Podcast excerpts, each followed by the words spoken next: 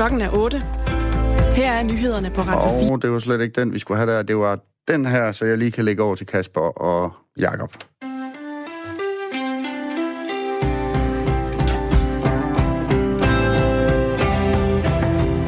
Det er Saftsus med nogle gode jingler, du spiller her til morgen. Morten Sand, vores nyhedsvært. Klokken er 8.05, hvis uh, sandheden skal frem.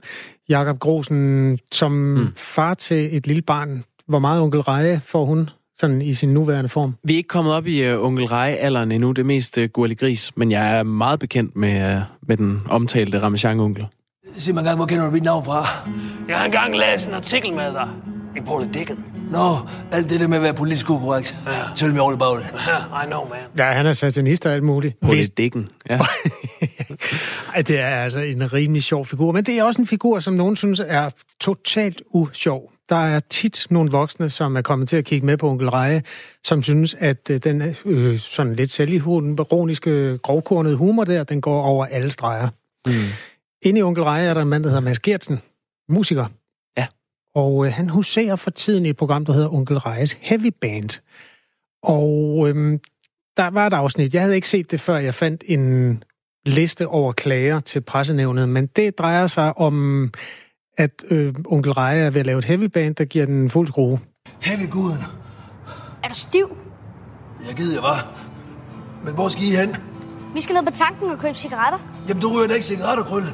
Nej, men Kongita lige har lovet at lære mig det.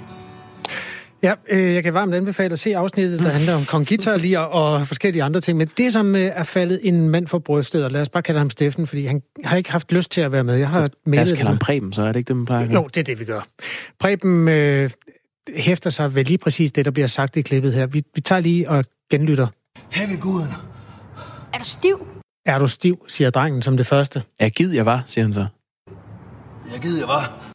Og i mellemtiden så står øh, Kong Guitar lige så, øh, og Heavy-guden med en flaske Jack D i hånden, som man jo gør, når man spiller guitar. Det ved vi begge to. Vi har spillet i mange år. Det kan du regne med.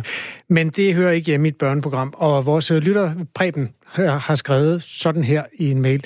Det er faktisk i virkeligheden Radio-TV-nævnet, som burde tage stilling til, om der er brudt nogle regler.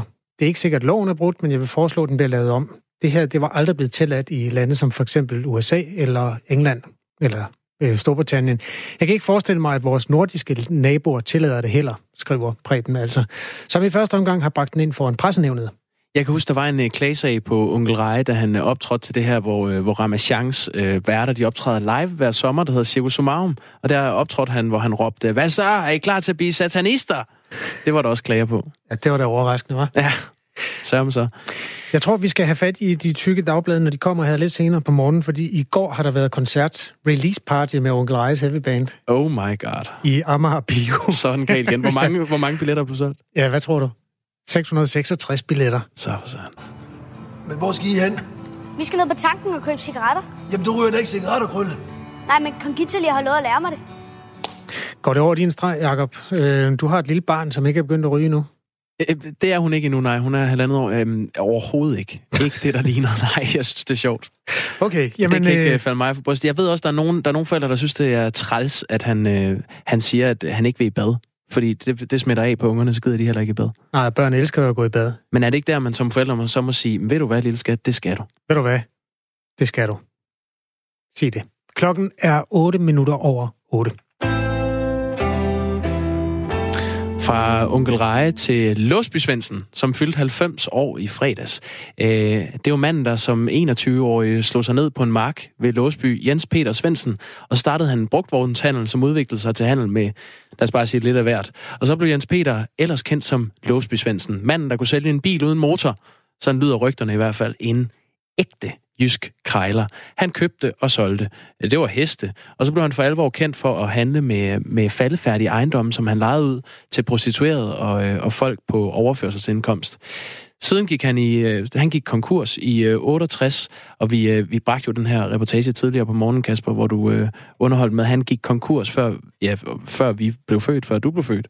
Ja, det synes jeg på en eller anden måde er en blåstempling af, at vi har at gøre med en Danmarks historiens øh, største krejler. At man kan gå konkurs for over 50 år siden, og så stadig i den grad være på banen som 90-årig. Han gik konkurs samme år, som Beatles peakede.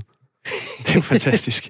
Nå, men øh, seriøs skattegæld, domme for at have overtrådt øh, straffeloven, øh, blandt øh, andet i forbindelse med bedrageri og drabstrusler mod ansatte i skat. Han har et, øh, et kulørt CV, Låsby Svendsen. Men han er still going strong, og selvom de her 90 år ikke blev fejret med samme deltagelse som til hans 80-års fødselsdag, hvor der var 700 mennesker, der mødte op, så kom der alligevel 30 mennesker i fredags til surprise øh, for Låsby Svendsen på Kongen Buffet i Viborg.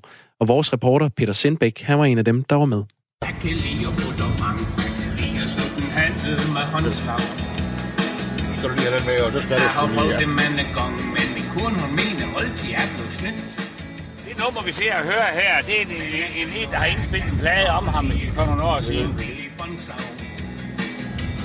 Hvor længe øh, har I kendt ham? Uh, det, det er mange Siden år. 1970 har jeg kendt ham. Er I også øh, i samme branche, skulle jeg Ja, ja, Ja, stort set, ja. Tivoli og handel, ja. sige? Kan man gå så langt som at kalde jer krejler også? Ja, det kan du sammen. Ja, det kan. Han er jo øh, lidt et ikon. Ja, det må Øh, man sige, han er. Ja. Hvad er, det, hvad er det, han kan, som I, som I andre ikke kan? Jamen, det er bare hans, hele hans udstråling, hele hans måde at gøre ting på, hans charme. Sådan er det bare, det har det været altid. Ja. Så har han et, et bjerg og gulderød, han solgte derovre. Så har han en bil derovre. Så har han en hest derovre, du ved. Og i den dur der, hele vejen igen. Har han nogensinde forsøgt at sælge dig noget? Ja, det vil jeg ikke sige. Nej, egentlig ikke. Nej, Så du er ikke faldet i? Hvad siger du? Du er ikke faldet i? Nej, det vil jeg ikke sige. Nej, vi har haft meget med hinanden at gøre. Jeg kunne så godt finde på at sige, er der noget, I kan bruge? I kan bare skylde jo. I kan bare skylde jo. Ja, ja. ja. ja, ja, ja, ja. Tag bare, I vil have. I skylder bare. Er det, vi så har vi samtidig i gamle dage for varer ved ham i kommission, vi så kunne sælge, så vi bare skulle afregne, ved at solgte dem og sådan noget. Ja, ja, ja. Ja, ja, ja, ja. Det var Svendsen, der startede med alt det, med alle de tæpper og alt det der. Og fik fandt ud af, hvor man kunne købe dem hen. Altså. Ja, det var ham. Så har der mange ting. Der er mange, der i dag kan takke ham for det, de laver i dag. De tjener penge, det de laver i dag. Fordi han har startet dem op i sin tid, ikke også? Så der er mange, der har mig, der takker ham for, det vil jeg sige. Han kommer der. Hvad så, bandit? Vi må hellere gå til ham, så. Ja, det må vi hellere. Hej. Tillykke, min ven. Tillykke med dagen. Ja, hej. Hvad er det for nogle masse mennesker? Hej. Goddag. Goddag, Jens, og tillykke med den store dag. Goddag, Bindevals. Det var dejligt at se dig. Ja, det var dejligt at se dig, ja. Det er næsten en, øh, en lokal superstjerne, der kommer til sin egen fødselsdagsfest.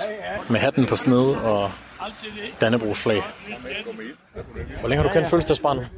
Faktisk kun øh, halvandet år. Halvandet år? Så du er Min en af morfar dine... havde ham. Din, mor, din morfar havde ham? Ja. Kan du få fortælle lidt om det?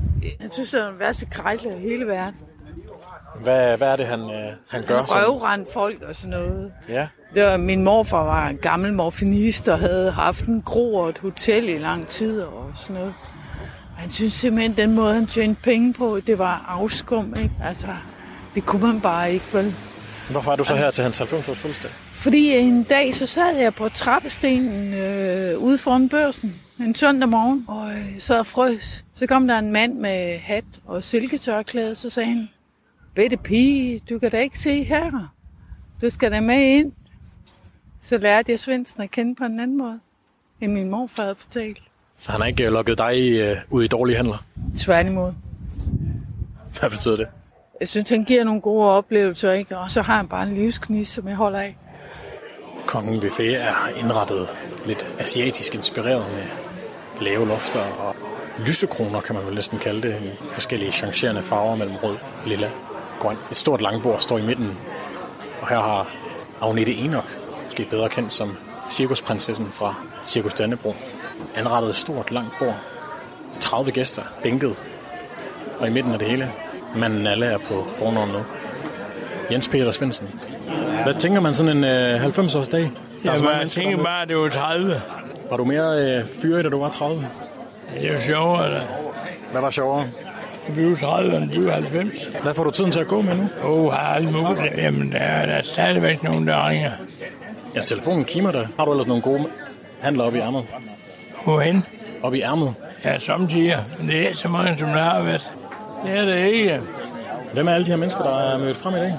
Det er alle mulige mennesker nu. Handelsfolk fra Randers og hende fra Cirkus Dannevo hun er der jo, og det er en hest, han er fra Viborg. Det er en hest, han er herfra. Sådan er det. Det er mange hestefolk. Det er folk, du har lavet handler med før? Ja, det er nogen, der har med alle sammen. Alle. Kan du huske alle de handler, du har lavet med de her mennesker? Nej, det kan jeg ikke. Det kan jeg sige med. Er der nogen af dem, du har snydt for? Nej, de har fået det. Nej, nej, vi snyder ingen. De får det, de køber. Uden spørgsmål? Ja. Men når man sådan sidder og bliver 90, det er jo ikke øh, nogen hemmelighed, du har været i vælten her igennem årene. De må jo skrive, hvad det vil. Men øh, man skal jo kende de folk, man snakker om. Det skal man jo gøre, inden man udtaler sig. Er løgn, det skal man gøre. Bare det er en 3-4 procent af de, der snakker om det var rigtigt, så er jeg tilpas. Journalister, de skal jo overdrive for selv bladene. En tuber for kassen. Når man så sidder og fejrer sin 90-års fødselsdag, så kigger man jo tilbage. Er der, er der noget, du fortryder? Jeg har ikke lavet noget mere, men jeg kunne. Så du havde fortsat, hvis energien havde været til det? Det lover jeg dig. For det er sjovt. Det er sjovt, når det sker nu. Men ingen skrubler? Ingen moralske tømmermænd? Jamen, vi er to om, at det skal være sådan. Det bedste, man skal lave, det er jo, at når sælgerne er tilfreds og er tilfreds, og omvendt, køberne er tilfreds og er tilfreds. Sådan skal det være. Det skal være sådan, de kommer igen. Så alle har altid været tilfredse med de Nej, her, med jamen, så kommer de igen, hvis de har fået en ting et uge, så må vi bytte den der. Dagens fødselar er en omsværmet herre. Han kan næsten ikke gå nogen steder, uden at der er nogen, der kommer og trykker hans hånd og siger tillykke med fødselsdagen. Og sige tak for den og den handel, eller den og den fest, eller den og den lejlighed, hvor han kunne give et godt tip med på vejen. Hvad har du lært af ham? Jamen, alt muligt. Han kan jo alt. Stadigvæk også? Ja, men han er jo en bandit uden lige. Hvorfor er han en bandit? Jamen, det ved jeg, det er han da bare. Det ved du, det ved du da selv. På den gode måde? Ja, for satan. Der er ingen, der er bedre end ham. Hvad er det, han kan, som øh, andre folk ikke Jamen, han kan, han kan stjæle, uden der er nogen, der opdager. Og det har han gjort, eller hvad? Det ved, det ved jeg sgu nej, det tror han, men altså. Men hvad, hvad, kan man, lære- hvad kan man lære af ham, sådan som du siger? Du kan lære alt. Der er ingenting, han kan. Har du lavet nogle handler med ham nogensinde? Ja, for satan, der er lavet mange. Er du blevet snydt? Hvad? Er du blevet nej, snydt? nej, nej, nej. Hvis, hvis, hvis man er to til handel, så bliver man aldrig snydt. Man skal være to til en handel. Han er møg, møg dygtig. Vil du sige det, Per? Der er ingen, der er dygtigere. Det er dygtigste dag i Danmark. Han den, der laver flest handler i Danmark, Ja, det har lavet. og han kan gøre, uden der sker ham noget. Ja.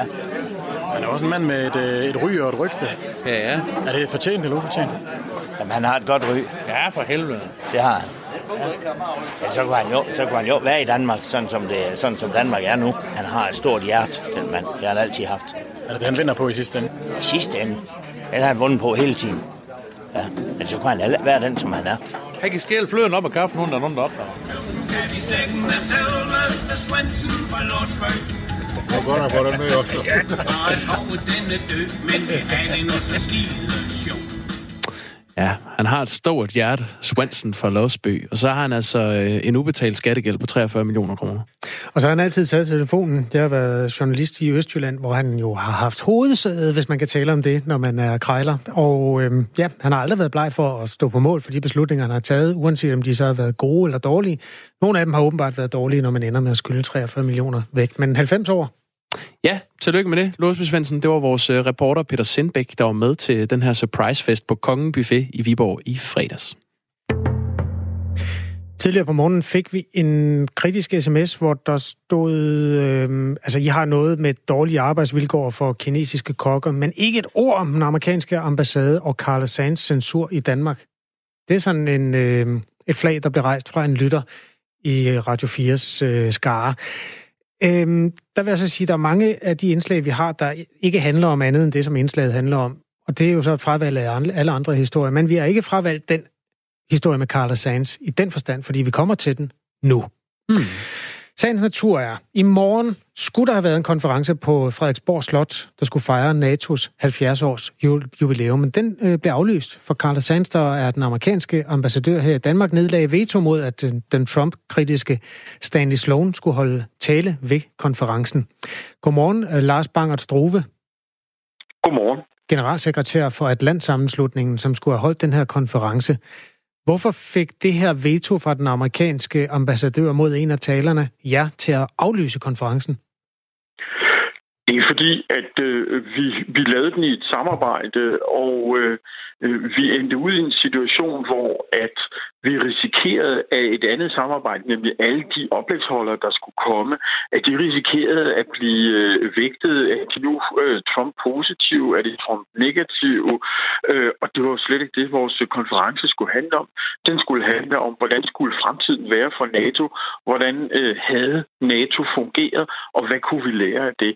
Så vi endte ud i en situation, hvor at alt muligt andet end lige præcis det, vi skulle til at diskutere, det ville være på dagsordenen, og det ville være en amerikansk indrigspolitisk dagsorden, i stedet for det, vi skulle tale om.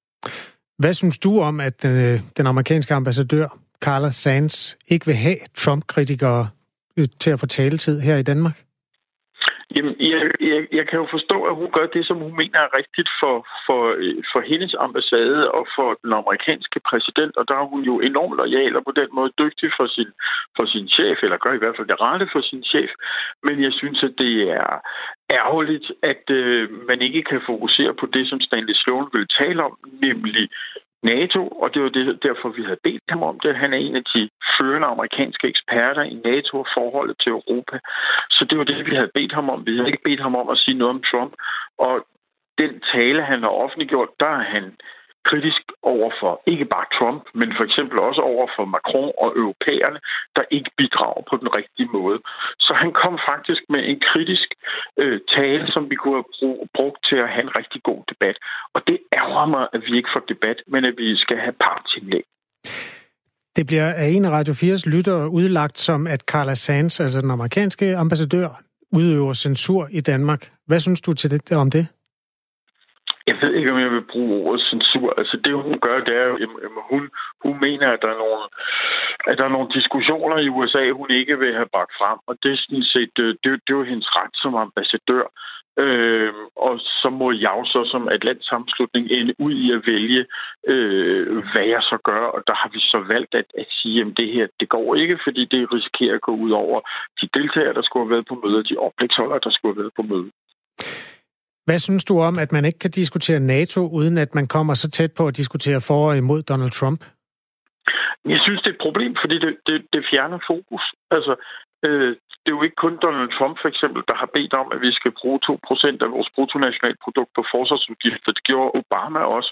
Så derfor ender vi ud i en, en tåbelig diskussion, der ikke giver mening for, hvordan en NATO skal fungere. Det er klart selvfølgelig, at den amerikanske præsident er vigtig for NATO, men altså her på øh, NATO-ledermødet i, i sidste uge, der kom alle NATO's ledere med en fuld opbakning til NATO. Så lad os prøve at komme videre og finde ud af, hvordan vi gør det.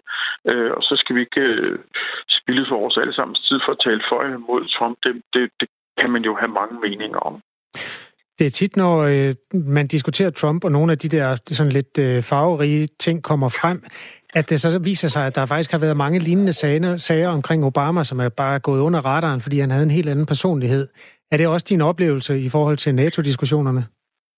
Ja, det er det. Altså, øh, det, det, og, og der er også ting, der trækker trådene helt tilbage til George øh, W. Bush. Ikke? Altså, øh, diskussionen om, er det Kina, man skal være bekymret om, det går tilbage til George Bush.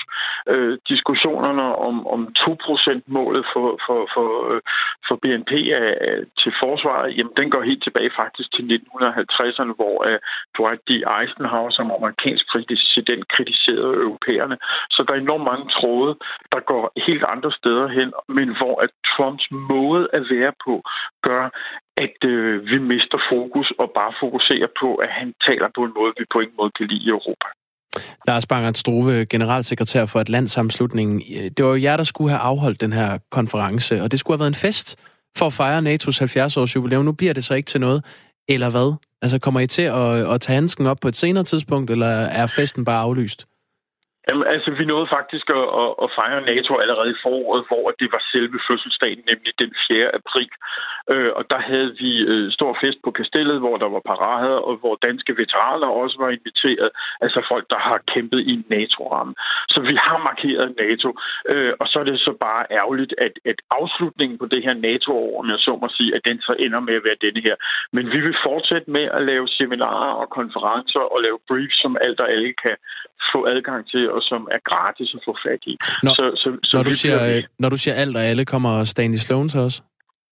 Jamen, vi overvejer, om, om vi kan finde midlerne til at invitere Stanley Sloan herover på et, et andet tidspunkt i, i foråret. Men nu skal jeg lige øh, finde ud af, hvordan øh, organisationens økonomi er efter det her, fordi det koster selvfølgelig nogle penge at aflyse noget med så få dages varsel. Ja, og nogle af de ting, som Stanley Sloan tidligere har sagt om præsident Trump, det er, at, øh, ja, at præsidenten er ahistorisk, altså ikke har sin historiske viden på plads. Og Stanley Sloan har også tweetet om præsidenten, at han er syg. Øh, så hvis vi skal kode ned den her Lars Bangers Strove, synes du, det er fair nok, at Carl Sands ikke vil øh, høre på ham her ved en konference i Danmark? Jamen, jeg forstår godt hendes position, men vi bliver bare nødt til at opretholde, at vi bliver nødt til at have debat, vi bliver nødt til at mødes med de mennesker, vi er uenige med, for ellers så fungerer vores demokrati ikke ordentligt. Og vi bliver nødt til at samarbejde, vi bliver nødt til at tale med hinanden. Og det er så ligegyldigt, om vi kan, kan, kan lide hinandens synspunkter eller ej. Hvis vi skal være demokratier, bliver vi nødt til at diskutere. Og det sagde altså Lars Bangert Struve, som er generalsekretær for Atlantsammenslutningen, som er en sikkerhedspolitisk tænketank i Danmark. Tak fordi du var med. Selv tak. Klokken er 8.25. Korsen, skal vi til? Ja. Ja, øh, vil du eller skal jeg?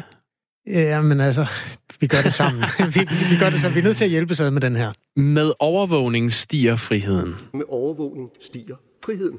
Ja. Det er fire ord, som det, det er korrekt. Ligesom lillemor er en sten. Det er justitsminister Nick Hækkerup, øh, der kom for skade at sige det her om den øgede overvågning i, øh, i Folketingets uh, sal.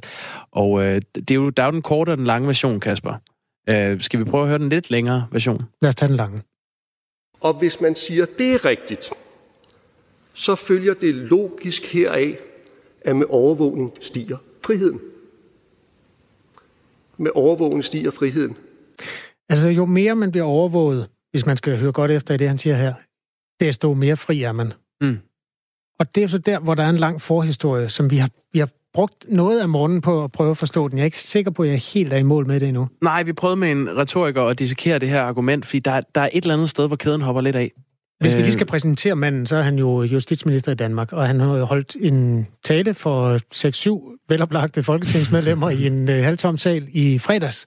Ja, det er lidt ærgerligt for ham, fordi det er faktisk et meget intenst billede af Nick Hækkerup, da man ser ham stå på talerstolen. Han læner sig ind over, ned til mikrofonen og siger, gentager sit argument, med overvågning stiger friheden. Det er jo logisk, siger han, det er sandheden. Og så ser man så en total af salen, hvor der sidder seks mennesker ved at falde i søvn. ja. Ja, vi Sådan vågnede jo, da vi hørte det, fordi vi tænkte, kan han virkelig bygge det argument op, så alle er enige i, at øh, overvågning er noget, der får frihedsfornemmelsen til at stige hos alle mennesker. Det er jo sådan, at overvågning hos nogen tænder de røde lamper i forhold til et samfund, som er blevet skrevet i nogle af de dystopiske øh, romaner gennem tiden. Der er en, der hedder 1984, mm. for at sige det som det er. Du har læst den ovenikøbet. Ja, det har jeg. Er, bliver de mere frie af den overvågning, der finder sted? Nej, jeg tror ikke, det er pointen med bogen. Okay. Men det kan være, det, det, det er jo måske bare, at de har ikke forstået pointen. Det er jo logisk. Skal vi prøve at høre, hvad det egentlig er, han siger i, i fuld længde, Kasper? Det er 1 minut og 10 sekunder. Alle skal være rimelig spidse i ørerne. Ja. Vi vil gerne have, at man lader være med at slå ihjel. Derfor kriminaliserer vi drab. Og så gør vi det jo også, fordi hvis man tænker omvendt, hvad hvis nu vi ikke kriminaliserede det? Hvis alle og enhver øh, begik forbrydelsen, hvis man ikke havde kriminaliseret det, hvad ville der så ske? Ja, så ville det ødelægge samfundets sammenhængskraft. Vores evne til at fungere som samfund afhænger af, at vi straffer forbrydelser. Det ville ødelægge trygheden i samfundet. Det, siger, altså det, er jo, det, er jo, det er jo logisk, at det ville ødelægge trygheden i samfundet, hvis vi sagde, vi kriminaliserer ikke forhold. Folk kan bare gøre det. Og hvis, man at hvis vi ødelægger trygheden i samfundet, så ødelægger vi friheden i samfundet. Uden tryghed, ingen frihed. Uden tryghed, ingen frihed. Det er sandheden. Det er derfor, vi kriminaliserer. Det er jo i virkeligheden det, som vi gerne vil. Og hvis man siger, det er rigtigt, så følger det logisk heraf, at med overvågning stiger friheden. Og igen. Med overvågning stiger friheden. Jeg har hørt det seks gange nu. Jeg er simpelthen stadig rundt på gulvet. Men altså, det som han jo er fremme ved, det er også, hvis vi siger, at det her er rigtigt, og det, som han så har sagt inden, er der jo ikke nogen, der har hørt i fuld længde, fordi det er så langt. Ja. Så er vi fremme ved, at med overvågning stiger friheden? Jamen, det er jo et plateau, man hele tiden kommer op på den her trappestige. Der er bare på et tidspunkt, hvor, øh, hvor foden ligesom går igennem. Der er ligesom ikke noget at træde på, for, mit, for min del i hvert fald. Altså, det er jo fint, at vi, afkrim, eller vi kriminaliserer handlinger som mor. Ja. Fordi det kan vi ikke være tjent med. det ødelægger sammenhængskraften, hvis folk går rundt og begår mor. Så derfor så skal vi, vi skal have mere tryghed. Hvis vi ikke har tryghed, har vi ikke frihed. Jamen, vil du have flere mor? Nej. Godt. Med overvågning stiger friheden. Ja. Vi kommer det ikke nærmere, tror jeg. Dem, der betaler mere mindre, skal aflevere mindre, end dem, der vil have meget. Klokken er halv ni. Det er blevet tid til nyheder her på Radio 4. Mindst en person er omkommet i et vulkanudbrud på White Island i New Zealand, og dødstallet ventes at stige. Det oplyser katastrofemyndighederne på et pressemøde øh, mandag aften lokal tid, hvor også premierminister Jacinda Ardern deltog. Lederen af landets civilforsvar oplyser på pressemødet, at 23 mennesker er reddet i sikkerhed. Den ubeboede vulkanø ligger omkring 50 km fra østkysten af New Zealands nordlige ø. Det blev oprindeligt antaget, at der var cirka 100 mennesker på eller nær øen på tidspunktet for udbruddet, men vi mener nu, at der var færre end 50, udtaler politiet i en erklæring. Nogle af disse mennesker er bragt i, øh, bragt i land, men der er fortsat et antal, som menes at befinde sig på øen, og som vi ikke kan gøre redde for, siger altså politiet. På pressemødet oplyser øh, myndighederne, at der potentielt kan være op mod 27 savnede personer. Vulkanen gik efter flere ugers rummelen i udbrud, øh, mandag eftermiddag kort efter klokken 2 lokal tid. Ifølge ambulancetjenesten St. John's modtager 20 mennesker behandling. Og så kan jeg sige, at Udenrigsministeriet her i Danmark, lige øh, borgerservice hos Udenrigsministeriet her i Danmark, lige har opfordret danskere i New Zealand til at følge lokale myndigheders anvisninger i forbindelse med vulkanudbruddet. Regeringen bør straks nedsætte en arbejdsgruppe, der skal opsøge spisesteder med kinesiske kokke for at undersøge arbejdsforholdene. Det mener SF. Kravet kommer efter, at DR og Fagbladet 3F har beskrevet, hvordan den såkaldte beløbsordning til synlædende misbruges til at få kinesiske kokke til sushi-steder og kinesiske restauranter. Og her ender nogen med at arbejde under dårlige forhold, og det kræver altså handling, siger Carsten Hynge fra SF. Altså jeg mener, at beskæftigelsesministeren med det samme skal lave en eh, taskforce bestående af politi, arbejdstilsyn og skattemyndigheder, og så skal man opsøge samtlige de steder, hvor man har givet tilladelser under den her beløbsordning. Alt skal tjekkes. Beløbsordningen går ud på, at borgere uden for EU kan få arbejde i Danmark, hvis deres arbejdsgiver vil give dem over 35.582 kroner i månedsløn. Fagbladet 3F skriver, at kinesiske kokke hentes op til stillinger, hvor de arbejder over 12 timer om dagen, med en eller to månedlige fridage til 7-9.000 kroner om måneden, og det svarer altså til en timeløn på 20-25 kroner. Og det billede, det bekræftes af Styrelsen for International Rekruttering og Integration, også kaldet SIRI, og Rigspolitiet. SF kalder både beskæftigelsesminister Peter Hommelgaard og udenlændingeminister Mathias Tesfaye i samråd om sagen. Carsten Hønge siger, Altså, jeg håber da virkelig på, at øh, netop en socialdemokratisk regering kan forstå alvoren i det her. Vi skal ikke finde os i den brutalisering og den forrål, som vi her ser på arbejdspladser i Danmark. Og lige et par overskrifter. En 33-årig mand fra Esbjerg-området er sigtet i en sag om seksuel misbrug og såkaldt grooming, begået mod drenge under 15 år i hele landet. Det oplyser Syd- og Sønderjyllands politi til DR. Sagen er så omfattende, at en lang række af landets politikredse har været involveret. Den tidligere chefredaktør på Politiken gennem 23 år, Herbert Pundik, er søndag aften så stille ind i sit hjem. Han blev 92 år. Det oplyser familien til avisen. For uden chefredaktør var Pundik før det udenrigskorrespondent, og det kastede blandt andet en kavlingpris af sig. Vejret i dag bliver øh, regn, skyde med regnbyer over det meste, og ved vestkysten kommer der storm. Temperaturen de ligger mellem 5 og 8 grader.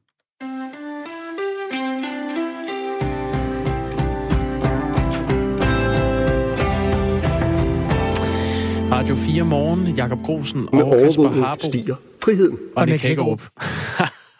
Med overvågning stiger friheden. Det var det her, vi gjorde os morsom over øh, før nyhederne klokken øh, halv ni, Kasper. Vi har fået sms'er. Og en af dem lyder sådan her. Det er jo et vanvittigt argument, han fører. Han får det til at lyde som om, at hvis det ikke var ulovligt at slå ihjel, så ville vi alle sammen løbe rundt og dræbe løs. Det er sgu ikke meget tillid, ministeren har til befolkningen. Det er jo et helt sort udsagn, han kommer med, skriver Carsten Werner. Med overvågning stiger friheden. Ja, så er der en, der skriver, uden tryghed, ingen frihed. Overvågning skaber tryghed, fordi den mindsker kriminalitet. Derfor, overvågning skaber frihed. Det er da lige til, skulle jeg mene. Det er så en, der forstår det. Altså, overvågning skaber tryghed, fordi den mindsker kriminalitet. Men det synes jeg bare ikke er det, han argumenterer for. Nej. Han siger, at vi har forbudt at slå ihjel, fordi vi ikke vil have det, for det er ubehageligt for den, der bliver det, og sådan og sådan og sådan og sådan. Det ødelægger sammenhængskraften. Nå ja, og Det- derfor. Ja, og derfor skaber overvågning frihed.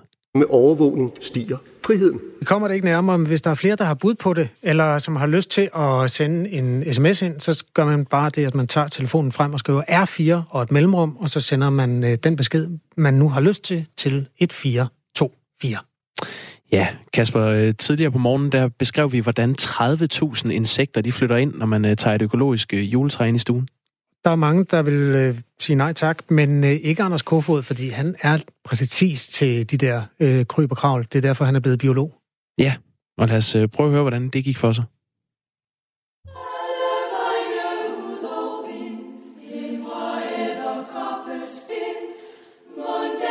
Ja. Alle vejene ud og ind glemmer æderkoppespind og bladlus og lopper og alt muligt andet kravl og kryb. For hvis du hører til dem, der har et juletræ i stuen, så skal du bare vide, at du dermed også har mellem 25.000 og 30.000 insekter boende julen over. Det ved vi, fordi biolog Anders Kofod, han har fortalt det til Berlingske. Juletræet er fyldt med liv, står der i artiklen. Godmorgen, Anders Kofod. Jamen, godmorgen, godmorgen. Godmorgen. godmorgen. Hvilke dyr er det, der flytter ind i stuen sammen med et juletræ? Jamen, det er en, en, en, smuk og bred palet af dyr. Det er æderkopper, det er bænkebider, det er masser af insekter, bladlus, øh, skjoldlus. Er man en lille smule heldig, får man også lidt skulpenter eller tusindben ind. Der kan være virkelig meget, meget godt i sådan et jule, øh, undskyld, sådan et juletræ. Og hvordan er det med bladlus? Der er noget med jomfrufødsler også der, der er helt i, i tråd med juleevangeliet. Er det ikke det? Det, det er jo helt fantastisk. Man får rent faktisk Jomfru Maria og et julemirakel med ind. Rigtig mange af de danske bladlus praktiserer faktisk jomfrufødsel. Det vil sige, det der med mænd, det, det dropper de. Altså, de dropper hannerne store dele af året. Og så øh, i stedet for, når man skal have børn, så kloner man bare sig selv. Så, så, så nogle af de her hunder, de føder, men så føder de faktisk en hund, altså en datter. Og nogle gange i helt ekstreme tilfælde, så kan de faktisk føde en datter, som allerede har en datter inde i sig. De bliver faktisk mor og bedstemor på samme tid. Der kan, der kan Maria ikke engang være med. Anders Kofod, når du nå, nå, overfor Berling skal slå fast, at det drejer sig om mellem 25 og 30.000 insekter, er det så inklusive dem, der bliver født efterfølgende, eller er det i alt? Det er, det, det- er i alt, og det er jo ikke 25.000 forskellige slags. Og, og, og skal man optimere sine, sine, sine chancer for at få så mange som muligt, så skal man sørge for, at man får sig et øh, økologisk juletræ, og at det her det er altså ikke noget, man skal være bange for. Der er ikke nogen af dem, der er farlige. Nej. Øh, og, så skal, og så skal man ikke så skal man tage det ind sådan rimelig tæt på juleaften, hvis man vil have dem med til juleaften. Fordi de har det svært inde i vores hjem, og det er måske betryggende for rigtig mange. Nå, så ligger de og dør der. Vores indeklima. Ja. Nej, nej, nej, der er for varmt og tørt øh, i, i, et, øh, i et hus om, øh, om- om vinteren. Det er de jo tilpasset dansk klima, øh, fordi vi vil have, at det skal være koldt og fugtigt, når det er vinter, og så venter man på, at det bliver forår. Anders når Kofod. ind dør de. Ja, det kan jo være, at der er nogen, der sidder og, og er lidt bekymret for, at det her det går ud over planterne i stuen. At de her bladlus og skjoldlus, eller hvad du ellers sagde, der var, at de springer over på andre planter. Skal man være bange for det? Nej, det skal, skal du ikke. Det, det, det er over, overhovedet ikke i bund og grund. Igen, indeklimaet er bare ikke egnet til danske vinterdyr, så det skal man ikke være bekymret for. Men, men først og fremmest, så flytter der jo dyr ind og ud konstant i vores huse. Det er jo åbne huse, og vi går ind og ud af dem. Øh, vi har jo den der mærkelige fornemmelse af, at naturen den skal være udenfor og helst lidt langt væk. Vi er ikke alt for tæt på os, så vi kan gå ud i den. Men det er naturen jo ligeglad med. Altså, vi bor i naturen. Vi mennesker er en del af naturen. Det er vores huse også. På, på, på godt og ondt, så flytter der dyr ind i den. Nogen kan tåle at være og nogen kan ikke tåle at være her. Og sådan vil det være hele tiden. Det er ikke kun juletræet, der fragter dyr ind. Nej, men det er heller ikke alle, der er lige vilde med insekter. Øh, ikke lige så vild som du er i hvert fald, Anders Kofod. Øh, Nej, det ved jeg godt. Kan man pille dem ud af træet, hvis man skulle have lyst, eller på en eller anden måde sådan samle dem et sted, så man ved, hvor mange der er, og hvem de er, og eventuelt hvor de er? Øh, det er ikke besværet værd, men ja, det kan man selvfølgelig godt, fordi ellers ville vi ikke vide, hvor mange der var. Så der er norske forskere, der har siddet møjsommeligt og pillet hver eneste gren for øh, insekter, for at se, øh, hvor mange brud der er egentlig. Men, men det er jo noget, der tager timevis, og træet kommer nok også til at se rimelig afpillet ud bagefter. Så jeg tror bare, man skal acceptere, at vi indgår i den store natur. Og nogle gange får vi lidt mere af den mm. indenfor. Det gør vi for eksempel, når vi tager et juletræ. Og igen, der er ikke nogen af dem, der er farlige, og der er heller ikke nogen, der på den lange bane bliver i dit hus. Så, så hvis man øh, stadig godt kan være, have juletræet indenfor, så skal man altså bare gøre det. Hvad med den der gamle en med at banke træet mod gulvet, sådan at øh, myrerne og øh, æderkopperne og hugormene falder ud ned på gulvet? Laver du den nogle gange? Så er det helt vanvittigt imponerende. Men, øh, men, men, men det kan man sagtens gøre, så får man nogle af de større af. Så kan man få bænkebider og måske nogle af de større æderkopper af. Men alle de små, de bliver selvfølgelig siddende. Og mange af de her, de sidder jo inde i, øh, i barken og sover bare eller er gået i dvale. Dem får man så ikke med ud. Du kan ikke få dem alle sammen med ud, så, så man kan lige så godt lade være med at prøve. Det er vel den, øh, den kontrakt, man skriver med naturen, når man tager et træ øh, udefra ind. Det Jamen, må vi tager sådan. Vi tager levende væsen med ind. Træet er også levende. Det er derfor, det dufter så godt. Det, det, det der dufter træet, der siger, hey, hvad sker der her? Der er, der er et eller andet vemmeligt, der er sket. Jeg dufter lige. Øh, og, og, vi synes, det dufter dejligt, men for træet, så er det jo i virkeligheden, fordi den siger, af for delen. Mm. De her 30.000 insekter, som, øh, som du estimerer, eller de norske forskere estimerer, der er i et, øh, i et økologisk juletræ, øh, det er jo mange. Men hvor mange får man, hvis man vælger et træ, der har været sprøjtet? Jamen, så får man selvfølgelig markant færre. Der, der vil stadig være noget på. Men jeg synes bare generelt, vi skal holde os fra sprøjtede træer. Det er godt, at de, de, de ser lidt pænere ud, og de er lidt nemmere at dyrke. Men vi sprøjter generelt for meget i Danmark. Og vi skal huske, at når vi sprøjter træer i Danmark ude i naturen, så holder det sig jo ikke på juletræet. Det spreder sig også ud, ud i resten af naturen. Så jeg vil altid tage et økologisk juletræ. Fordi dyr får du med ind under alle omstændigheder. Det er bare et spørgsmål om mængden. Her på falderæbet, uh, Anders Kofod, biolog og forfatter. Som biolog, så må du have en holdning til, hvordan vi, uh, vi gør med de her juletræer. Det er jo også blevet ret moderne den her jul, at man leger et juletræ, som man så leverer tilbage, der bliver omplantet ude i skoven igen bagefter. Hva, hvad gør du selv? Øh, jeg, jeg er ikke hoppet på den endnu, men det er fordi, jeg ikke rigtig gerne vil se CO2-aftrykket på det først. Jeg har ikke kunnet regne på det selv. Men, men altså, det er jo en, en sympatisk tanke, at at vi ikke brænder træ af, så, øh, og, og at skoven bliver stående. Men jeg tror ikke rigtigt, det hjælper. Først og fremmest er en juletræsplantage jo ikke vanvittigt naturligt. Ikke i sammenligning med en vild skov. Så, så, så mit træ, det, det, det, det er altså et ganske almindeligt fældet træ. Til gengæld så bruger jeg det ude i haven bagefter. Så jeg bruger det til at lave pindsvinehus, og jeg bruger det til at lave tussehjem og lave nogle kroge, hvor, hvor, hvor dyr kan gemme sig i min, min egen have. Øh, så det synes jeg, det er værd at tænke over. Men jeg synes, det er en sympatisk tanke, at man gerne vil bevare naturen, selvom man får et juletræ. Vi kan godt få plus på den konto. Jeg synes også, det lyder sympatisk at lave sit juletræ om til et uh, hjem bagefter. Ja, der er også folk, der hører det her, der bor i lejlighed, som så kan du lave et hjem på din altan eventuelt. Der er altid plads til et hjem. Ja. Glædelig jul til dig, Anders Kofod. I lige måde. Og til de mange tusind venner, du uh, tager indenfor. Det var en juletræsnak, vi havde med den fine biolog og formidler Anders Kofod lidt tidligere på morgenen. Nu er klokken blevet 8.42, og det bliver langsomt lyst i det her ellers så mørke land. Ja, vi skal tilbage til de øh, to sager om øh, svindel i Forsvarsministeriets ejendomsservice, som er dukket op siden øh, torsdag.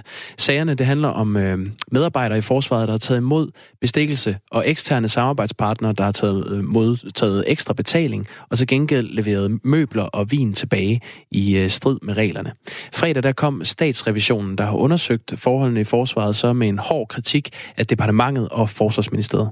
Statsrevisorerne, vi her, kritiserer altså skarpt, at forsvarets indkøb på vedligeholdelsesområderne er forvaltet i strid med gældende regnskabsregler og ikke lever op til helt basale krav om registrering, dokumentation og kontrol af indkøb. Rigsrevisionens gennemgang af 64 vedligeholdelsesprojekter har vist, at der var helt basale fejl og mangler i 54 af projekterne. For eksempel manglende funktionsadskillelse, mangelfulde forretningsgange og mangel på intern kontrol. Der er således høj risiko for, at der begås fejl og svig og berigelsesforbrydelser, når Forsvarsministeriets ejendomsstyrelse foretager indkøb på vedligeholdelsesområdet, uden at Forsvarsministeriet efterfølgende kan opdage det. Sådan sagde øh, statsrevisorerne på et øh, pressemøde fredag. Godmorgen, øh, Trine Bramsen, forsvarsminister fra Socialdemokratiet. Godmorgen. Godmorgen. Det er Forsvarsministeriets ansvar at udsende de instrukser til, til styrelserne under ministeriet, som for eksempel øh, Forsvarets ejendomsstyrelse her, så alle regler bliver overholdt. Og det kan man roligt sige, at de ikke er blevet her. Der er blevet svindlet for flere millioner kroner. Har dit ministerie været for dårlige til at sikre sig mod svindel og bedrageri? Øh, det, mit ærlige svar nu, det, er, det ved jeg ikke. Øh, men det vil jeg gerne have undersøgt. Øh, altså, der er jo nogen, der er endt med at svindle, og det er fuldstændig uacceptabelt. Det tror jeg står øh, klart for alle. Og jeg vil til bunds i den her sag. Den ligger jo før jeg er kommet til øh, som minister. Men det ændrer ikke ved, at der har været et forløb, efter jeg er kommet til som minister med informationer øh, øh, om, øh, om den konkrete sag, som ikke er tilgået mig, øh, og også hvor jeg er interesseret i at finde ud af, hvordan er, er sagen håndteret. Øh, og så vil jeg selvfølgelig have ryddet op, altså at sikre, at de huller, der måtte være, at, øh, at de bliver lukket, og også at dem, der har været, at de bliver undersøgt øh, for, øh, om der er pågået svindel. Men lige nu ved jeg ikke særlig meget om sagen. Jeg har bedt om at Altså, jeg fik, øh, fik øh, besked om, om, om dagen onsdag aften kl. 23 sidste uge. Øh, altså et døgn før, at, at medierne begyndte at skrive om den. Så, så jeg har et lige så stort spørgsmålstegn som, som de fleste andre, og har et lige så øh, brændende ønske om, at vi kommer til bunds i den. Ja, lad os, lad os da bare hæfte os lidt ved det der med, hvornår du har fået noget at vide. Du siger, at svindelsagen først landede på dit bord onsdag i, øh, i sidste uge. Hvordan Nej, kan den det... landede ikke engang på mit bord. Øh, Jeg blev informeret mundtligt øh, onsdag aften kl. 23 øh, om, øh, at der ville komme den her sag. Og det, er jo, det, det går jo heller ikke. Hvordan kan det hænge sammen? Det, Altså, det, det er jo blevet undersøgt siden april. Hvordan, hvordan kan det hænge sammen, at du først får det at vide onsdag aften? Ja, det er et godt spørgsmål, og det, øh, jeg har modtaget en stor beklagelse fra øh, ministeriet, men, men, men, men derfor er jeg jo alligevel interesseret i at finde ud af, hvordan kan man øh, lave sig fatale svigt øh, i et ministerium? Hvordan kan man ikke tænke, at det er lidt væsentligt, at der er en minister, der kommer på banen i en så stor sag? Det ville jo have givet mig muligheden for at skrive til handling langt tidligere øh, onsdag aften, og har der ikke særlig meget for mig at gøre andet end at sige det, jeg gør nu, at det er en fuldstændig grotesk sag, og at jeg ønsker at komme til bunds i den. Øhm, Trine Bremsen, jeg kender jo ikke de mennesker der. Du kender dem meget bedre, end vi gør herinde i studiet. Men jeg tænker, hvis man skulle finde nogle motiver, der kunne være for, at man ikke fortæller dig om det. Enten så vil man skåne dig for en stor øh, shitstorm, eller man havde håbet, at den som gik lidt i sig selv, og den ønskede man ikke øh, skulle have offentligheden tydelys. Hvis det er en af de to, hvilken af dem hælder du så mest til? Jamen, jeg har faktisk ikke grund til at tro, at det er nogen af dem. Øh, jeg har grund til at tro, at det er nogle meget, meget store fejl, som er begået. Nogle meget store fejlskøn, øh, som er, er, er begået. Jamen et skøn, bag et skøn, der ligger der jo et rationale. Altså man har tænkt, øh, no, man har Det, givet... det, det vil jeg sige, det, det, det, det, det, er din analyse af det. det. Det er ikke, på nuværende tidspunkt kan jeg ikke lave den, hverken den analyse eller den konklusion. Men, men der, er- der er jo ikke nogen tvivl om, at det er et fatalt svigt og dybt, dybt kritisabelt, når man ikke evner at vurdere, at en sag er så, altså der handler om svindel og bedrag, at den ikke er så væsentlig, så at det er relevant at inddrage en minister i den. Altså det siger jo lidt om en fuldstændig mangel på dømmekraft, og det er jeg selv sagt fly forbandet over. Du er flyforbandet, og du, du har jo en departementschef, som øh, burde sørge for, at, at du får sådan nogle oplysninger. Har din øh, departementschef mildt sagt sovet i timen her? Jeg, har sovet i timen, det tror jeg godt, man kan konkludere allerede nu. Har du, har du stadig at- tillid til din øh, departementschef? Men, men jeg har jo den holdning, og det, jeg er jo leder for et, for et stort ministerområde. Jeg har den holdning, at jeg bliver nødt til at have de faktuelle oplysninger på bordet, før jeg øh, begynder at sige, at der er nogle mennesker, jeg ikke har tillid til. Fordi jeg tror, alle øh, kan begå fejl. Øh, der er så bare en diskussion om, hvor store fejl kan man begå, og hvor mange gange øh, kan man begå dem efter hinanden. I det her ansvar, der er der flere, der har været, eller i den her øh, sag, der har været flere, der har været involveret i departementet. De har ikke været involveret i svindlen. Og det synes jeg også er væsentligt at sige. Det er der i hvert fald ikke noget, der tyder på, som det er nu. Men- men, men- men- har jo haft et ansvar for at in- informere mig om, at der lå en så væsentlig sag. Og det er jeg ikke blevet. Og det, er, det, det, det tror jeg siger sig selv, Mm. at det er dybt, dybt, dybt kritisabelt. Og Er du- derfor har jeg en interesse i at finde ud af, hvor er det svigtet har været henne. Det er du forbandet over. Har, men, men en gang til, jeg er nødt til at spørge dig igen. Har du tillid til din departementschef efter den her sag? Det kommer jo helt an på, hvilken involvering han har haft i sagen, fordi der, der er jo også noget, der handler om, at han skal have fået øh, oplysningerne. Øh, altså, der er nogen længere ned i systemet, der skal have givet ham øh, oplysninger videre, og det er jeg ved at undersøge lige nu, om det er, øh, hvor, hvor de store fejl ligger. Øh, og jeg, øh, øh, jeg har, som jeg sagde før, jeg har den holdning, at, at, at man, man, man bliver nødt til at have et faktuelt grundlag at stå på. Jeg bliver nødt til at vide, hvad der er sket hvad der konkret er sket, før jeg begynder, begynder at, at konkludere, hvem jeg har tillid til, og hvem jeg ikke har tillid til. Jeg synes, det er den rigtige måde at gøre det på. Øh, men, men det ændrer ikke ved, at, at, at, at det er en utrolig skidt sag, øh, også for, for, for, for alle de involverede. En skidt sag, som endte med at blive en, en, en, en, en, en rigtig ærgerlig sag for mig, øh, Ja. fordi at, at jeg nu står uden mulighed for at håndtere den øh, på, på forkant, men skal håndtere den på bagkant. Jeg har et forslag til det første spørgsmål, du kan stille, når I skal prøve at finde ud af, hvad der er gået galt. Hvad tænkte ja. I på? Hvad var jeres grund til at holde den information væk fra mig? Vil du ikke love, at du stiller det spørgsmål? Ved du hvad? det kan jeg love dig for, at jeg allerede har stillet. Øh, Hvad sagde de så? Jeg, jeg, jamen, det, men, men det er det, jeg er ved at få, øh, få, få, få en skriftlig redegørelse på nu. Jeg har faktisk allerede fået den. Jeg, jeg, jeg, jeg sad den, ved at læse, jeg sad, jeg sad og var ved at læse den, da, da, da, da, da det her interview skulle, skulle, skulle kan du ikke læse Så den jeg op? sidder ved at... Har det 10 kunne være underholdende.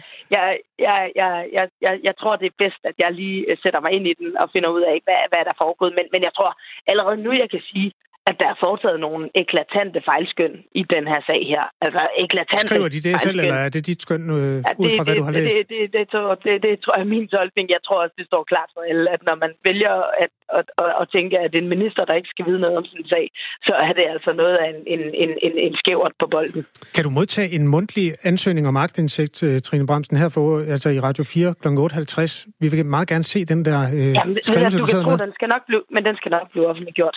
Jeg kommer til øh, inden for, for de næste dage selvfølgelig og, og, og, og også øh, øh, orientere offentligheden om, øh, om, om, om, hvad der er sket øh, og, og, og, og, og hvad den her redegørelse den omfatter. Øh, jeg har ikke nogen interesse i ikke øh, at, at, at sikre, at der er offentlighed omkring øh, hvordan kunne det her foregå. Både det, der handler om, om svindelsagen, der skal undersøges noget mere, men jo også det, der handler om, hvordan, hvordan søren kan man lave så ringe ministerbetjening, som er sket i den her øh, sag. Sidste lille spørgsmål, Trine Bremsen. Når vi nu har diskuteret en hel masse proces i den her sag, i den sidste ende, så står der en svindelsag tilbage. Øh, og der, indtil videre har vi hørt tallet 1,8 millioner, som jo på Brita-skalaen ikke er så højt.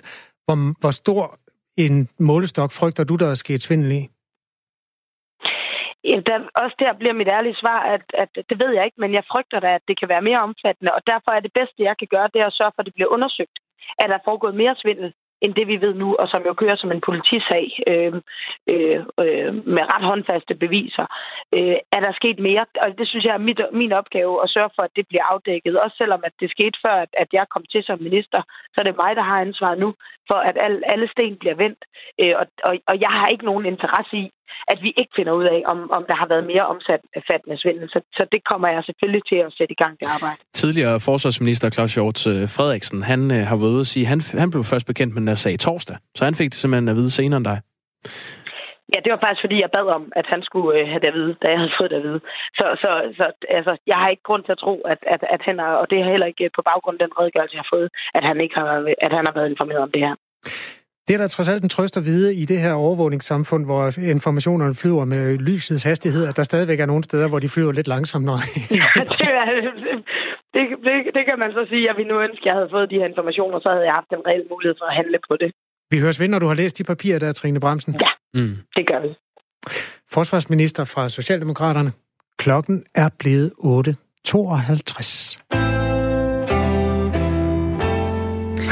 Altså, Marie Krav er jo i virkeligheden også øh, for... Jeg kan ikke huske, om du er nuværende forsvarsordfører eller tidligere, Marie. Godmorgen. Er hun ikke med? Ja, vi prøver det der. Der var du. Og der var Marie Krav. Kan du høre? Ja, undskyld. Kan du Godmorgen. høre? Ja. Godmorgen. Vi kan høre dig svagt. Du er ude at køre bil. Kun svagt. Ja, men jeg kan godt høre jer. Det er Ah, godt. det er Og godt. ved du Vi prøver at, kla- at klare os igennem. Godmorgen. Jeg vil lige ved at sige, at vi prøver at klappe os igennem. Det, det er jo fint overlæg til den Det er historie. fordi, vi jeg sidder i en bil, så Du sidder i en bil. det er måske lidt... Ja, Og, men, men øh, jeg vi skal at råbe. Ja, vi skal ikke tale om at sidde i en bil. Vi skal tale om at sidde i en kirke og klappe. Øh, Ja. Fordi øh, det mener du ikke, man må. Du hader, når folk klapper i en kirke. Hvad, hvorfor må man ikke øh, gå til klap efter en koncert i en kirke? Øhm, altså, det er en gammel tradition, at man ikke klapper i en kirke, fordi man øh, er en helt anden form for hus, hvor alt, hvad man gør, det gør man til Guds ære. Så det kan være, at Gud klapper i himlen, men vi andre klapper ikke af hinanden. Vi fremhæver ikke hinanden. Vi fremhæver kun for herre. Men er det ikke kun til kirkelige er handlinger? Man må ikke klappe efter... Er det ikke sådan, at man, man må ikke klappe efter en kirkelig handling? Man må vel gerne efter en Jamen- koncert i en kirke klappe? Jamen, altså, for det første er der jo ikke nogen, som må og ikke må. Altså, der taler om en gammel tradition om, at man opfører sig anderledes i et kirkerum end i et almindeligt rum. Så er der så nogen, der er begyndt at lave kirkerummet op til en koncertsal. Og så kan man selvfølgelig diskutere, om man skal opføre sig som en almindelig koncertsal, eller om man stadigvæk skal opføre sig, som om man er i en kirke. Og det er jo der, det ligesom støder sammen, om man så må sige. Og Og lad os- jeg er nok en af dem, der synes, at man skal fastholde, at det her det er stadigvæk en kirke, og at præsten bør være til stede og indlægge noget kirkeligt i koncerten. Fordi hvorfor skal den ellers holde sin kirke? Hmm. Marie Krab, Og derfor det var jo... Ja. hvor man ikke bør det. Marie Krab, du var, du var til koncert i sidste uge i Holmens Kirke i København, og det er jo derefter, at du øh, har skrevet på, øh, på fa- Facebook. Der skrev du, og nu læser jeg lige højt, lad, lad dog være med at klappe i en kirke. Skøn julekoncert i Holmens Kirke, men jeg hader, når folk klapper i en kirke. Det er forkert. Alt, hvad man gør i en kirke, er til Guds ære, ikke menneskets ære. Derfor klapper man ikke. Ja, organist i Holmens Kirke, Jakob Lorentzen, han stod for den her koncert, øh, som du var til, Marie Krav. Og han synes altså ikke, der er noget galt i, at der blev klappet. Prøv lige at lytte med. Er det forkert at klappe i en kirke? Det, det, det synes jeg ikke. Det normale kultur, vi har i Danmark, øh, og i det meste af Europa i øvrigt, det er jo, når vi har hørt et stykke musik og, og er glade, så kan vi ikke lade være med at klappe. Det vil være mærkeligt bare at sidde på hænderne øh, og ikke at klappe, når man har hørt et stykke dejlig musik. Og, og øh, sådan som Marie Krab anførte, så er det som om, at det er sådan en form for disrespekt, altså som om, at det er, at, at vi gør vor herre sur. øh, fordi det er som om, at vi ærer de mennesker, der står og, og, og spiller, i stedet for vor herre. Og sådan tror jeg ikke, man skal tænke det. Man skal tænke det på, at de mennesker, der har optrådt, de har jo de har ydet noget for vor herre. De har ydet deres bedste i, i kirkens rum. Og den applaus, vi sender, jamen den er lige så meget til vor herre, som det er til de optrædende. Det er, når man, man har hørt noget skøn musik, og man viser sin glæde. Sådan siger øh, organist i Holmens Kirke, Jakob Lorentzen. Det er lige så meget til Guds ære at klappe i kirken. Tror du, hvor herre har noget imod, at der bliver klappet i kirken, Marie Krav?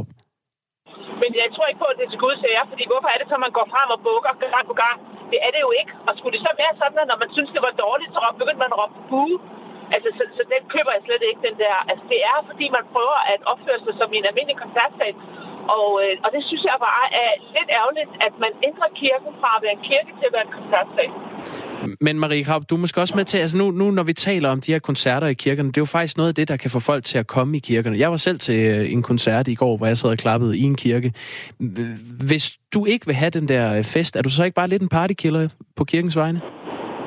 Jamen, jeg synes ikke, at kirken skal være et øh, koncerthus. Jeg synes, kirken skal være en kirke. Og jeg synes, hvis man holder kirkekoncerter, så er det en rigtig god idé at indlægge for eksempel et fader over en besiddelse, sådan at det også bliver en gudstjeneste. Fordi det er det, kirkerne er der for. Og hvis man kun vil holde koncerter i kirke, eller holde koncerter, så synes jeg, man skal holde det et andet sted. Men hvis man øh, kan få øh, indlagt noget, noget kristeligt i det, så folk lærer noget om kristendom, så synes jeg, det vil være skønt, det vil være en rigtig, rigtig god idé. Men der er bare mange steder, hvor man kun holder det som koncerter. Og, og, og det kan jeg ikke rigtig se nogen mening i. Marie Kraup, nu er vi jo mange medlemmer i den folkekirke, som måske ikke øh, er enige om, om alting omkring den måde, man bruger rummet på. Personligt der har jeg altid fundet det sådan meget afvæbnende og rart, når det, der minder om hverdagen, det kommer ind i kirken også. Jeg synes ikke, der går noget af det kristne af det for, for mit vedkommende.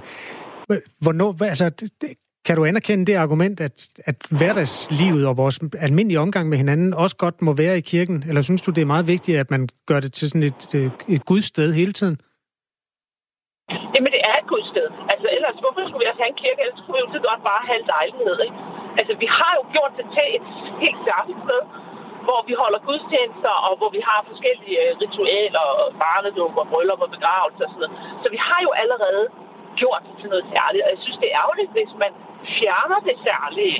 Fordi det er dejligt at have et sted, hvor man føler, eller man har mulighed for at vise en, en særlig respekt, og også en mulighed for, som jeg øh, også har skrevet på Twitter, at sætte præstationssamfundet på hold. Fordi det der med, at man så skal sammenligne klapsalver, dem der optræder, ikke? Det, det er jo, og man rivaliserer øh, de, mellem de øh, optrædende. Det er, jo, det er jo benhårdt.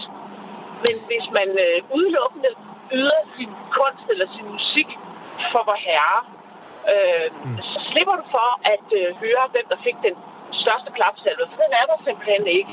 Jeg tror netop, øh, pointen, er... Marie Krav, pointen ved at, at klappe efter en, en koncert i kirken, det er jo netop ved, at, at man øh, viser sin respekt over for det, der, der foregår i det kirkelige rum. Men en gammel journalistisk disciplin, det er jo så at søge, hvad er den negative konsekvens? Så hvad er den negative konsekvens af, at der bliver klappet i kirken?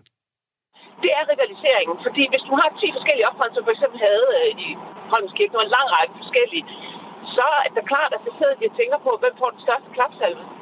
Og er der nogen, der bliver... Altså, fordi hvis det er sådan, at det er et udtryk for folks spontane følelser, positive, så skal der vel også være plads til negative, ikke? Altså, så kan der også være, at der er nogen, der råber buh, og det, der er meningen, altså det, det, det. Men har det nogensinde fundet sted, det du beskriver der? Altså, du frygter, at der er nogen, råber bue, men bare sådan kort ja-nej her. Har du nogensinde hørt nogen bue i en kirke? Jamen, jamen, det jeg siger er, argumentet holder ikke, at det kun er udtryk for spontan glæde og lykke. Jamen, det kan godt være, at det er det efter et øh, en optræden, og så den næste optræden, der er man ikke så spontant glad, fordi man synes, det er dårligt. Og så klapper man ikke, og så er vi inde i den her rivalisering, hvor det, det drejer sig om. Så har vi konkurrencen ført mm. ind i kirken. Og det er jo lige præcis det, som jeg siger, ville det ikke være dejligt, hvis vi havde et sted, hvor vi ikke havde det. Tak skal du have, Marie Krav, kirkeordfører for Dansk Folkeparti. Vi, øh, vi når desværre ikke mere. Altså, vi når meget mere, fordi Radio 4 morgen er jo øh, godt nok slut, men øh, Camilla Due Frederiksen er klar med Ring til Due på den anden side af nyhederne. De leveres jo af vores kammerat